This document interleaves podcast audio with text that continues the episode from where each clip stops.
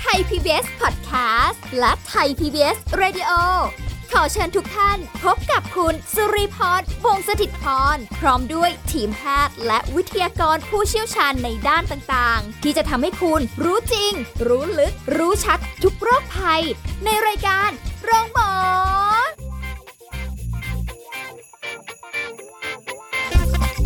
สวัสดีค่ะ คุณผู้ฟังคะขอต้อนรับเข้าสู่รายการโรงหมอค่ะ วันนี้เรามาติดตามรับฟังการสาระดีๆรอกันอยู่แล้ว เกี่ยวกับเรื่องของสุขภาพสัตว์กันนะคะ กับผู้ช่วยศาสตราจารย์นายสัตวแพทย์ดรเทเลดิตรุ่งเรืองกิจไกรฝ่ายประชาสัมพันธ์และส่งเสริมภาพลักษณ์องค์กร คณะสัตวแพทยศาสตร์จุฬาลงกรณ์มหาวิทยาลัยค่ะ สวัสดีค่ะอาจารย์โอมค่ะ สวัสดีครับ คุณสุนีพรครับ อ่าวันนี้เราจะมาชวนอาจารย์โอม คุยกันเรื่องอาหารกับโรคไต โอ้โห ของสัตว์ ถูกเรื่องเลยเรื่องอาหาร เนี่ย ใช่ไหมคะ ชอบเลย ชอบ นะ เพราะว่าถ้าจะดูจากไลฟ์สไตล์ ของอาจารย์โอมก็จะเป็นแนวในการเป็นเชฟ เป็น ใช่ไหมฮะ เช อ๋ ฟเล็กๆ อ ฮะ เชฟเล็ก เชฟตัว นั่นเอง เล็กๆด้วยครับ ต้องตัวเล็กๆด้วย อาจารย์โอมถามอาจารย์โอมในฐานะที่เป็นสัตวแพทย์ ครับ แล้วก็เป็นคนที่ทำอาหารด้วยนะคะ ไม่เกี่ยวกันใช่ไหมง น่าจะ งๆไหม เอา อ่ะ เอาพยายามจูนให้มันเข้ากันแล้วกัน ได้ อยากรู้อาจารย์โอมเคยชิมอาหารสุนัขไหม เดี๋ยวต้องต้องคุยกันเลยนะครับว่าเอ่อถ้าถามเด็กสัตวแพทย์แล้วเนี่ยนิสิตสัตวแพทย์หรือว่าคุณหมอก็ตามเนี่ย อ่าฮะ ถามว่าเคยชิมอาหารสุนัขอาหารแมวไหม อ่าฮะ ตอบว่าเคย เคย เกือบผมคิดว่าเกือบทุกคนเลยแหละ เพราะว่าจริง ๆ แล้วถ้าตอบแบบโลกสวยนิดนึงก็คือว่า ในเมื่ออาหารที่จะมาให้กับคนไข้สัตว์ป่วยของเราเนี่ย ค่ะ จะเป็นแบบไหนรสชาติยังไง เราก็ต้องตรวจสอบว่ามันมีพิษมีอันตรายหรือเปล่า อ้าว เห็นไหม เหรอ ดูเหมือนโลกสวย แต่จริง ๆ แล้วเป็นความอยากรู้ ตั้งแต่สมัยเรียนแล้วว่าเอ๊ะตกลงอาหารสุนัขเนี่ยบางทีอาหารสุนัขสมัยก่อนบางทีเขาก็ไม่กิน ค่ะ เป็นเพราะอะไรไม่อร่อยเหรอ อ่าฮะ บางบางบางยี่ห้อก็กินดีจังเลย ค่ะ เอ๊ะมันอร่อยหรือยังไง แต่เท่าที่ลองทดสอบชิมดูต้องใช้คำว่าชิมนะครับ เพราะไม่ได้กินเป็นถุงนะครับ เอาชิม ชิม นะ เป็นเม็ดเม็ดๆ ค่ะ รสชาติจะจืดและไม่อร่อย ในความรู้สึกของเรา อ่า เพราะรสเอออาจจะเป็นไปได้ว่าเขาใส่ตัวปรุงอะไรต่างๆ ที่มีรสชาติอะค่อนข้างน้อย ค่ะ ถ้างั้นแสดงว่าคือสิ่งที่เคยได้ยินมาตั้งเนิ่นนานแล้วว่าอาหารสุนัขอาหารแมวเนี่ยจะออกติดเค็ม อันนี้ที่ได้ยินมานะ อ่า แต่ยังไม่เคยกล้าจะชิมนะคะ อ่า ว่าจะเป็นรสชาติแบบไหน แล้วก็จะได้ยินว่าส่วนใหญ่สุนัขเนี่ย หรือแมวหรืออะไรเงี้ย คือแบบมีความเสี่ยงในการเป็นโรคไต มันดูจะเหมือนคนไปไหมคะ กินเค็มแล้วเป็นโรคไตอะไรเงี้ย คือคือหลักการของของโรคไตเนี่ยต้องต้องเรียนเลยว่าเอ่อปัญหาเรื่องโรคไตที่เกิดขึ้น ต้องบอกว่าไตเนี่ยทำหน้าที่ในการกรองเกลือแร่แล้วก็ของเสียต่างๆ ในร่างกายที่ได้ร่างกายที่ร่างกายเนี่ยได้รับเข้าไป ค่ะ ดังนั้นเนี่ยเมื่อร่างกายได้รับอาหารที่มีเกลือแร่สูงสูงๆหน่วยไตที่อยู่ที่ตัวเนื้อไตเนี่ยนะครับก็จะทำหน้าที่ในการขจัดสารเหล่านั้นออกมาทางปัสสาวะ ค่ะ ไตก็จะทำงานหนักขึ้น แล้วเกลือแร่ส่วนเกินที่มันมีความหนักหน่วงเนี่ยก็จะทำให้หน่วยไตต่างๆ นั้นอ่ะมันเริ่มเสื่อมลงแล้วก็เสียหาย ค่ะ ทำให้เกิดปัญหาโรคไตตามมาได้ อ๋อ ทีเนี้ยปัญหาเรื่องโรคไตเนี่ยสามารถเกิดได้ในทั้งทั้งคนและสัตว์นะครับ โดยเฉพาะในสัตว์เนี่ยมีโอกาสเกิดได้ง่ายกว่าด้วยในความคิดของของผมเนี่ยนะครับ เพราะว่าอย่างคนเราเนี่ยเราสามารถเตือนกันได้ว่า เอ๊ะเรารู้อยู่แล้วว่าเอ่อปัญหาที่เข้าใจง่ายที่สุดเลยคืออาหารที่มีเกลือมีเกลือแร่นะครับ ค่ะ มีแร่ธาตุโซเดียม ซึ่งส่วนใหญ่ก็เป็นส่วนในรูปของเกลือแกงซอสปรุงรสอะไรต่างๆเนี่ยในคนเราเนี่ยเราสามารถทักกันได้ว่าเอ๊ะ อย่าพยายามกินอาหารที่มีเกลือมีความเค็มมีการปรุงรสจัด ค่ะ ๆนะครับ คนที่รักสุขภาพก็จะพยายามเอ่อดูแลตัวเองมากขึ้น กินอาหารที่ลดการปรุง ค่ะ แต่ในสัตว์เลี้ยงทำไม่ได้ อ่า เราจะบอกสุนัขเราว่า อาหารพวกนี้มันเค็มนะอย่าไปกินนะลูกไม่มีทางเชื่อ มีความหอมมีกลิ่นแล้วก็มีอะไรวางอยู่ก็เขาก็จะกิน เพราะฉะนั้นขึ้นอยู่กับการให้อาหารการเตรียมการจัดเตรียมของของเจ้าของว่าจะเอาอาหารอะไรให้กับสุนัข ซึ่งบางครั้งเนี่ยเจ้าของอาจจะไม่ได้คิด เพราะว่ามีความเชื่อหลาย ๆ อย่างว่า เอออาหารต้องสุนัขจะได้กินด้วยความที่รักหมารักแมว ก็เลยปรุงอาหารให้มีความอร่อย ค่ะ นะครับถ้าไม่ได้ใช้อาหารสำเร็จรูปใช้อาหารปรุงเองก็มีการปรุงอ่ะตรงนี้น่าจะใส่น้ำมันหอย ค่ะ น่าจะใส่น้ำปลาใส่ซอสปรุงรสเพื่อให้มันอร่อย ค่ะ สุนัขจะได้กิน ไม่งั้นถ้าเกิดเราเตรียมอาหารแล้วสุนัขไม่กินเนี่ยเดี๋ยวจะบอกว่าสุนัขไม่รับประ ทาน คนก็เลยวิตก อ๋อ นะฮะ ก็เลยกลายเป็นว่าปรุงอาหารให้มีรสชาติจัด แล้วก็สุนัขก็ได้รับ อาหารที่มีเกลือแร่ต่างๆ เหล่านั้นเข้าไป ค่ะ ก็มีโอกาสเกิดโรคไตได้ง่ายขึ้น อืมแต่ว่าด้วยไลฟ์สไตล์ชีวิตของคนสมัยนี้ จะมานั่งทำอาหารให้กับสุนัขและแมวอันเป็นที่รักของเรา เนี่ย ก็จะน้อยอยู่แล้วใช่ไหมคะส่วนใหญ่ก็เป็นอาหารจากเรานี่แหละให้เขา ใช่ แล้วก็อย่างที่เราเคยคุยกันไปก่อนหน้านู่นนะเนาะว่า อาหารอะไรที่เหมาะหรือไม่ควรจะกินด้วยซ้ำไปอะไรเงี้ยแต่ทีนี้ว่าด้วยความที่เราไม่ได้มีโอกาสในการปรุงให้ ครับ นะเห็นตามเชลฟ์เยอะแยะเลยค่ะ อ่า อาจารย์แบบหลายเกรดหลายยี่ห้อ มีพรีเมียมด้วย แพงด้วย มีทั้งแพง ถูก ทั้ง หน่อย า หรือว่าจะมีไปตามร้านขายพวกอ่าอาหารสัตว์ ตาม เอ่อ เพชช็อปพวกนี้ ใช่ค่ะ แล้วก็หรือว่าเป็นแบบร้านที่ขายลูกลูกเจี๊ยบตัวน้อยๆแล้วก็จะมีอาหารสัตว์ใหญ่ๆ อ๋ออ๋ออ๋ออ่ อ่ะอันนั้นๆก็จะมี ฮะ ก็จะเป็นอีกเกรดหนึ่ง ใช่ใช่ แต่ใน ค ครับ วามรู้สึกของตัวเองนะคะ ร้านที่ขายแบบอ่าทั่วๆไปเลยเนี่ย ที่แบบตักแบ่งขายอะค่ะมีความรู้สึกว่าอันนั้นน่ะน่าจะเค็มเยอะ เอ่อต้องต้องเรียนก่อนเลยครับว่าอันอันแรกคือความรู้สึกของของเราที่รู้สึกว่าอาหารมันเค็มเนี่ย ค่ะ เนื่องจากว่าเนื่องจากเนื่องจากว่าในการปรุงอาหารสำเร็จรูปให้กับสัตว์เลี้ยง ค่ะ นะครับในที่ทำเป็นเชิงธุรกิจเนี่ยสุนัขกกับแมวเนี่ยจะกินอาหารเนื่องจากกลิ่น อืม เอ่อต่อมรับรสในแมวในสุนัขมีเหมือนคนนะครับ แต่ว่า ค่ะ เอ่อการใช้ประโยชน์เมื่อเทียบกับคนแล้วจะแตกต่างกัน คนเราจะกินอาหาร แล้วก็รู้สึกว่ามันอร่อยเพราะมีรสชาติ ค่ะ ร่วมกับกลิ่นที่ได้กลิ่น แต่ในสุนัขในแมวเนี่ยจะเน้นเรื่องกลิ่นเป็นหลัก เพราะว่าเอ่อระบบเอ่อระบบของส่วนต่างๆ ของสมองที่ทำหน้าที่ในการรับกลิ่นเนี่ยของสุนัขจะ ค่ะ มีความไวมากกว่าในคนหลายสิบเท่าเลย อืม ดังนั้นเนี่ยเอ่อเรื่องรสชาติจะเป็นตัวรอง แต่กลิ่นจะเป็นตัวสำคัญ ค่ะ เพราะฉะนั้นการทำอาหารสำเร็จรูป ซึ่งต้องเรียนว่ามันมีหลายเกรดหลายระดับหลายคุณภาพแตกต่างกันมากเลยทีเดียว ค่ะ นะครับเขาก็จะพยายามปรุงให้มีกลิ่นนะครับอาหารที่มีคุณภาพนะครับในเกรดดีๆเนี่ยเอ่อเขาจะมีการควบคุมตัวสูตรอาหารคำนวณตามพลังงานที่ต้องใช้แร่ธาตุต่างๆ ที่เหมาะสมกับตัวสัตว์ ค่ะ นะต้องต้องเน้นว่าอาหารที่มีคุณภาพดีๆนะครับ ค่ะ เอ่อตรงนั้นเนี่ยเขาจะไม่ได้เน้นตัวเกลือแร่กับรสชาติในตัวอาหารมากนัก แต่เขาจะใส่กลิ่นเข้าไป ดังนั้นน่ะกลิ่นอาหารที่อาหารของสัตว์เลี้ยงอาหารสุนัขแมวที่เราได้กลิ่นเนี่ยจะรู้สึกว่ามันคาวอูมันดูเค็ม อ่าใช่ แต่นั่นคือกลิ่นคาวเพื่อกระตุ้นให้สัตว์อยากกิน อ๋อ แต่ความเค็มต่างๆ เกลือแร่ต่างๆเนี่ยเขาจะมีการคำนวณสูตรมาค่อนข้าง ค่อนข้างได้มาตรฐาน ค่ะ ตามตามเอ่อลักษณะของสายพันธุ์ ลักษณะ อืม ของช่วงอายุที่ ค่ะ ระบุไว้ในในในสูตรอาหารเหล่านั้น ค่ะ นะครับ แต่ต้องต้องเรียนย้ำเลยนะครับว่า อาหารของสัตว์เลี้ยงที่มีวางขายทั่วไปมีหลายเกรดมากๆ ค่ะ อาหารที่มีออยมีการตรวจมาตรฐาน เราเราเราขออนุญาตคุยกันตรงส่วนนั้นดีกว่า แต่อาหารที่เราไม่ที่ไม่มีออยแล้วก็ที่อาจจะวางขายแล้วตักตากขายตรงนั้นน่ะอาจจะเราเราไม่รู้แหล่งที่มาจริง ๆ ว่าเขาจะอาจจะเป็นกระสอบใหญ่ ๆ แล้วเอามาเทแล้วก็มาตักแบ่ง ซึ่ง ค่ะ ซึ่งตรงนั้นถามว่ามีมีความเหมาะสมหรือเปล่า ก็ไม่กล้าที่จะฟันธงว่ามันไม่ดี เพราะว่าเราไม่รู้แหล่งที่มาจริง ๆ แต่ถามว่ามีโอกาสที่จะเกิดความชื้นในกรณีที่ร้านที่ที่ ตั้งทิ้งเอาไว้แล้วก็มีมีความชื้นมีต่างๆ แล้วโอกาสจะเกิดจากเชื้อราเชื้อราก็มีโอกาสเกิดได้ ค่ะ มีโอกาสที่สิ่งสกปรกจะปะปนไปก็ได้ อ๋อ นะครับดังนั้นการเลือกอาหารคงต้องดูตัวที่มีแพ็กเกจมีมี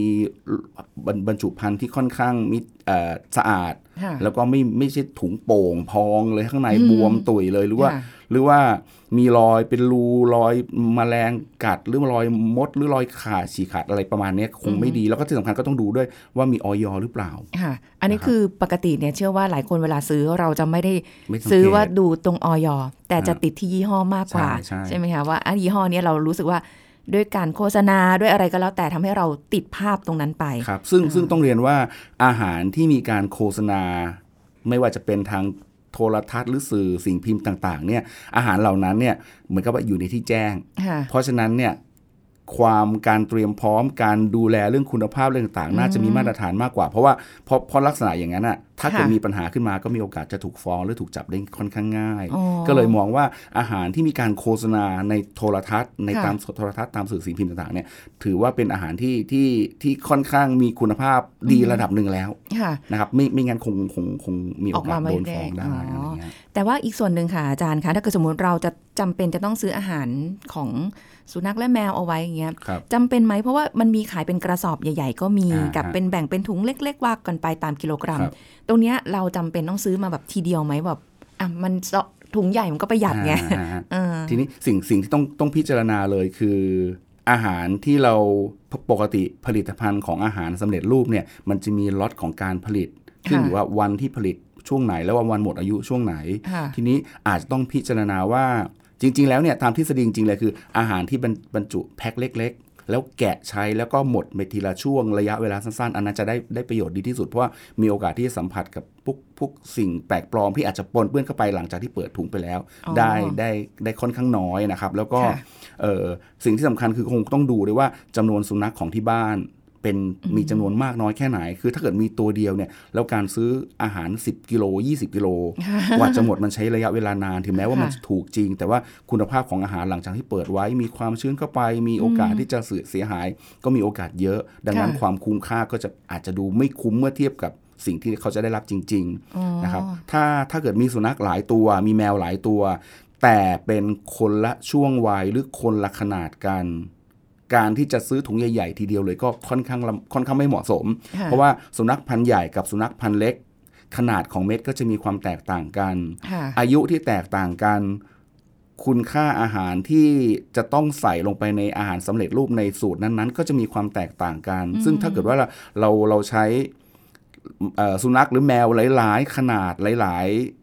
ๆ หลาย ๆ ช่วงอายุ โดยใช้อาหารชนิดเดียวกัน การได้รับสารอาหารก็จะไม่เพียงพอก็จะมีความแตกต่างกันนะฮะ เพราะว่ามันจะมีสูตรเฉพาะ ใช่ครับ แต่ละช่วงวัย อ๋อ เมื่อก่อนเคยเคยเลี้ยงอยู่แล้วก็จะรู้สึกว่าทำไมเดี๋ยวนี้มันมีแบ่งเป็นตามช่วงอายุพันธุ์เล็ก ใช่ สุนัขพันธุ์ใหญ่อะไรนู้นเรื่องไม่ถูกค่ะอาจารย์โอม เพราะว่าแบบอ่ะพันอ่ะตัวของเราพันธุ์เล็ก แล้วยังไงคือจะเสริมอะไรดี อันนู้นอันนี้คือเลือกไม่ถูกจริง มันมันมีความแตกต่างกันเพราะสมัยก่อนเราอาจจะมองแค่ว่าแค่ว่าอาหารสุนัขคืออาหารสุนัข ๆ อ่าใช่มันน่าจะเหมือนกันหมด ก็ อ่ะ จะเป็นกันเหมือนแบบเดียวกันไปหมดเลย ใช่ แต่ว่าจริง ๆ แล้วเนี่ยความต้องการของสุนัขแต่ละสายพันธุ์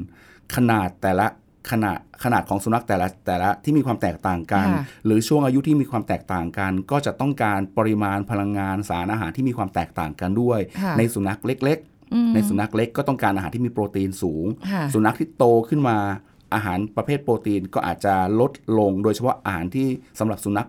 พันธุ์ใหญ่ ๆ เลยเนี่ยก็อาจต้องมีการเสริมพวกแร่ธาตุบางอย่างเข้าไปด้วย อืม นะครับตามความต้องการของสุนัขแต่ละสายพันธุ์แต่ละ ค่ะ แต่ละช่วงอายุ โอ้ ด้วย ก็แล้วแต่ว่าจะเลือกแบบไหน ใช่ เดี๋ยวนี้มีมีความแตกต่างจนถึงขนาดว่าสุนัข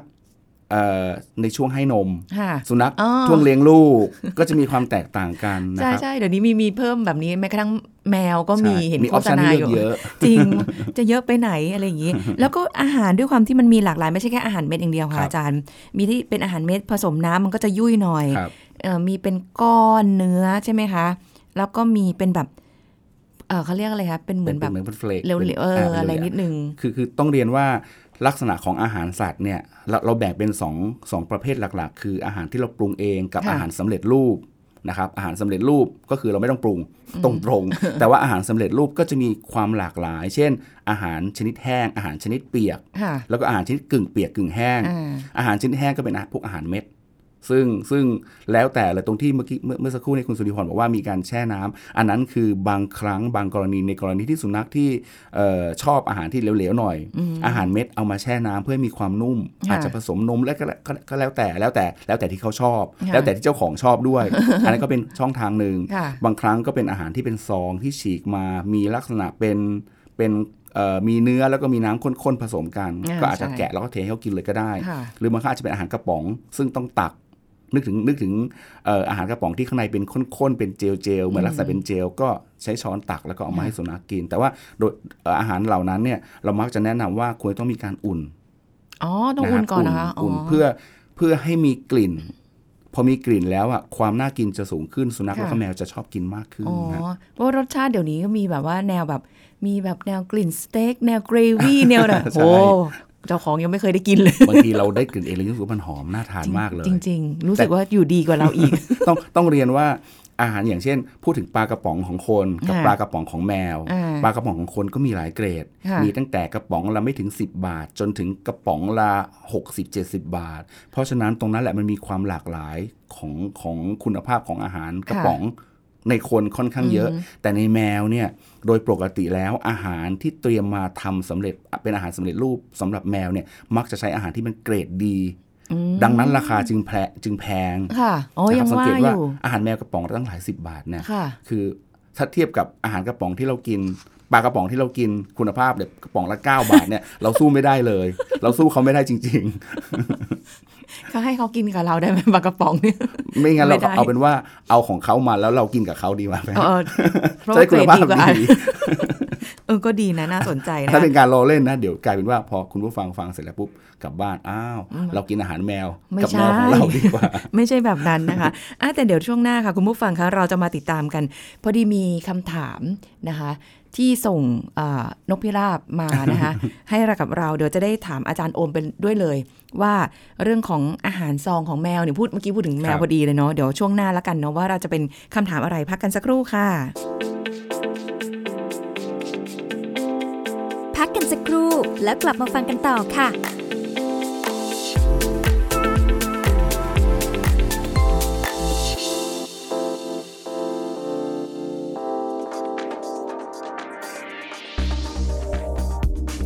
คุณผู้ฟังคะที่นอนเนี่ยถือเป็นสถานที่ที่มีความสุขของทุกๆ คนมากที่สุดใช่ไหมคะ แต่รู้หรือไม่ว่า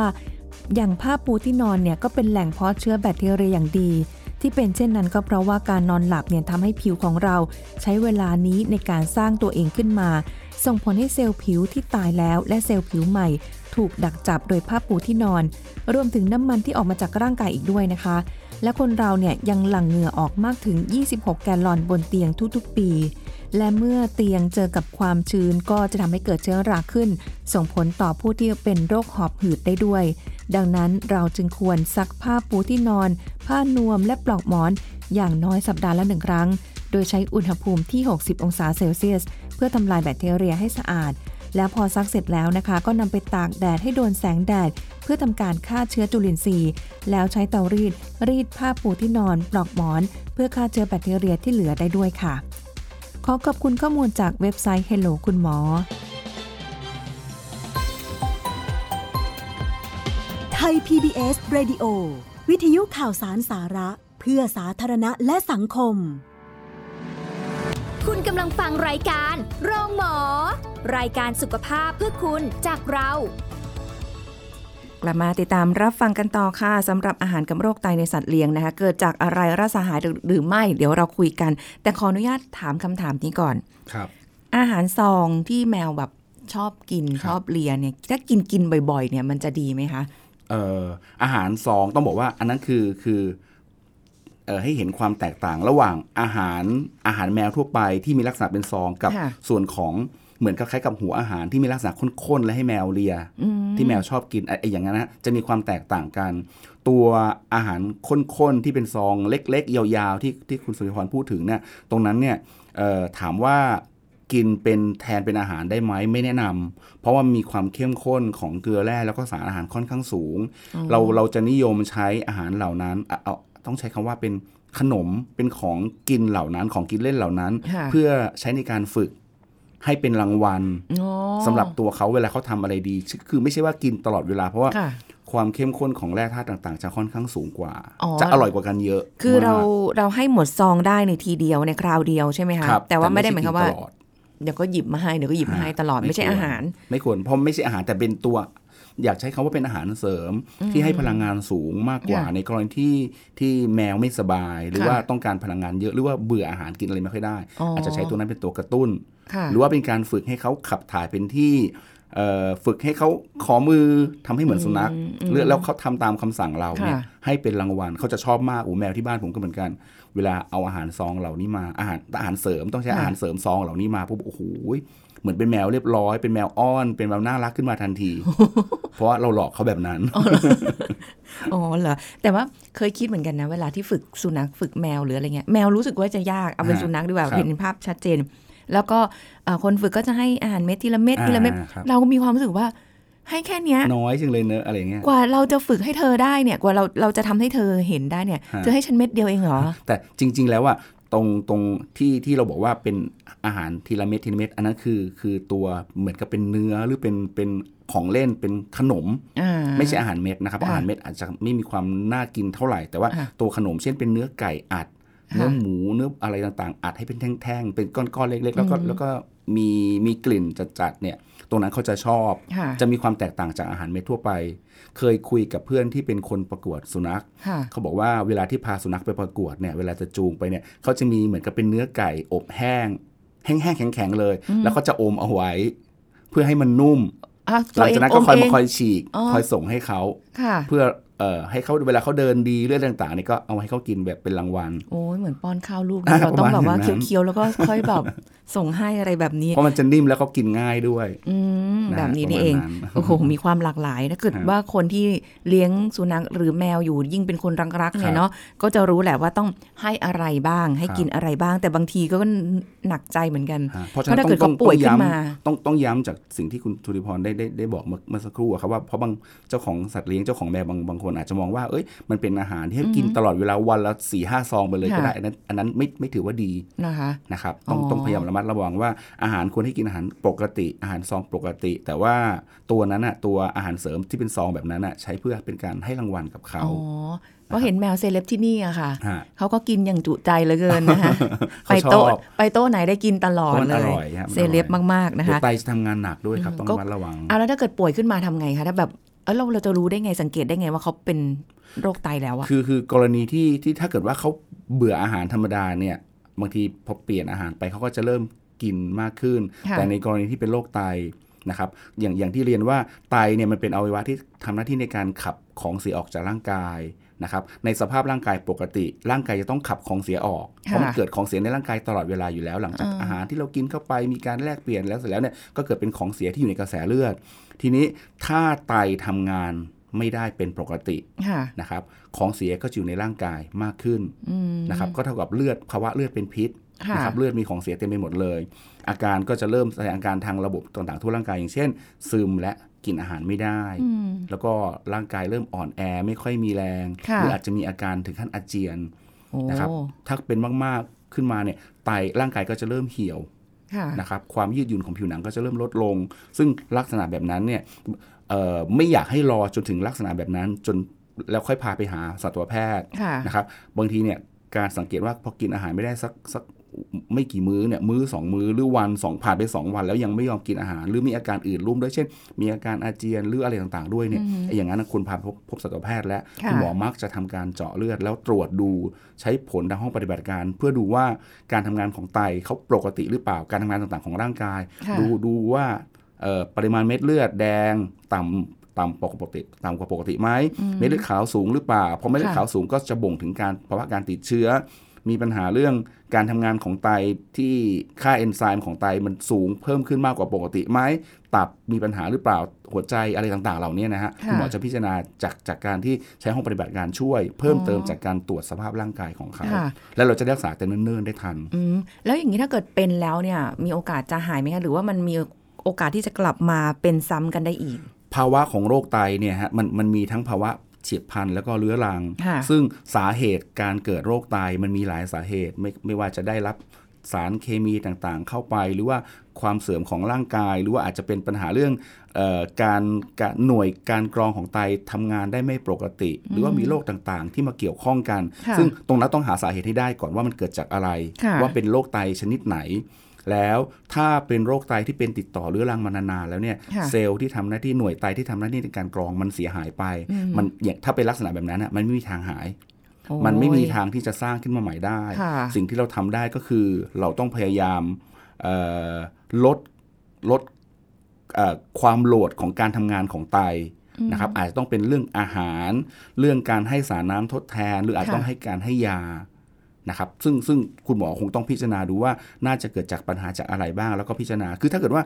เอ่อเกิดภาวะไตวายแบบเฉียบพลันแบบที่เกิดจากการติดเชื้อ หลังจากที่เรารักษาการสภาพการติดเชื้อไป อาการก็จะดีขึ้น ถ้าไม่ได้เกิดจากการเสื่อมหรือการเสียหายของหน่วยไต โอ้โหอย่างนี้ก็ต้องแบบว่าสังเกตแบบเนาะว่า คือคือบางครั้งเนี่ยเราอาจจะสังเกตเราเราเราอาจจะบอกด้วยตัวเองไม่ได้ว่าเอ๊ะมันเป็นภาวะของไตวายเฉียบพลันหรือเรื้อรัง คุณหมอเนี่ยเขาคงต้องต้องถามประวัติประวัติของการกินอาหาร การได้รับยาแล้วก็ ค่ะ การตรวจร่างกายต่างๆของของสัตว์เลี้ยงก่อน รวมถึงอาจจะมีการเจาะเลือด มีการตรวจค่าเอนไซม์บางตัวเลือดต่างๆ เพื่อเพื่อเอามาวิเคราะห์แล้วก็ประกอบกัน เพื่อจะได้วิเคราะห์ให้ได้ว่าสาเหตุสาเหตุที่แท้จริง หรือว่าปัญหาที่แท้จริงคืออะไร แล้วก็รักษาให้ตรงจุด ค่ะ หรือถ้าเกิดว่ามันเป็นปัญหาเรื่องโรคไตชนิดที่เรื้อรังแล้วเนี่ยสิ่งที่ต้องทำคือคือต้องมีการให้สารน้ำทดแทน เพราะมัน ค่ะ เป็นภาวะการขาดน้ำมีการให้ยาบางตัว แล้วที่สำคัญคือเราจะต้องควบคุมอาหารที่เขาจะได้รับ เพราะว่า ค่ะ ถ้าเกิดยังเอ่อสุนัขหรือแมวตัวนั้นยังได้รับอาหารที่มีเกลือแร่ มีแร่ธาตุสูงสูงๆไตก็จะทำงานหนักขึ้นหนักขึ้นเรื่อยๆ การตอบสนองของการรักษาก็จะไม่ดี ค่ะ นะครับถึงต้องบอกว่าเออนอกจากคุณหมอจะเป็นคนรักษาแล้ว เจ้าของก็เป็นคนอีกคนหนึ่งที่จะช่วยช่วยแบ่งเบาการการทำงานของไตเนื่องจากอาหารที่เราจะให้เขาเนี่ยแหละครับ ค่ะ ก็คือเอาแหละเราต้องนึกถึงผลระยะยาว ครับ นะคะ อย่าเพียงแค่ว่า อุ้ยมันอร่อย อุ้ยมันมีกลิ่นรสชาติดีเห็นสุนัขเราชื่นชอบกินแล้วอย่างแบบเห็นแล้วมีความสุขเนี่ย ใช่ใช่ อย่างเดียวคงไม่ได้ ครับ ต้องมีคุณภาพในการที่จะให้อาหารกับเขาด้วย ใช่เพราะเป็นการทำให้การทำก็เป็นการช่วยให้ไตอะทำงานไม่หนัก แล้วก็ไม่เสื่อมลงเร็วขึ้น เพราะไตเวลามีมีมีความเสื่อมแล้วก็จะเริ่มเสื่อมไปเรื่อย ใช่เหมือน ก็ คนเลยเนาะ ใช่แล้วครับ อือหือเพราะฉะนั้นก็ฝากไว้สำหรับคุณผู้ฟังในวันนี้ ครั จ บ ริง ๆ เรื่องของอาหารกับโรคอื่นๆเนี่ยยังมีอีก ครับ หลายอย่างเลยเดี๋ยวคงจะได้มาพูดคุยกันกับอาจารย์โอมกันต่อไป วันนี้ขอบคุณอาจารย์โอมค่ะ ครับผม สวัสดีค่ะ สวัสดีครับ เอาละค่ะ คุณผู้ฟังหมดเวลาแล้วสำหรับในวันนี้สาระเพียบจริง ๆ นะครับ เรากลับมาติดตามกันใหม่ครั้งหน้า วันนี้สุริพรลาไปก่อน สวัสดีค่ะ แชร์ พูด บอกต่อ กับรายการโรงหมอได้ทุกช่องทางออนไลน์ เว็บไซต์ www.thaipbspodcast.com แอปพลิเคชัน Thai PBS Podcast Facebook Twitter Instagram Thai PBS Podcast และฟังได้มากขึ้นกับพอดแคสต์โรงหมอ ที่ Apple, Google, Spotify, SoundCloud และ Podbean ทุกเรื่องทุกโรค บอกรายการโรงหมอ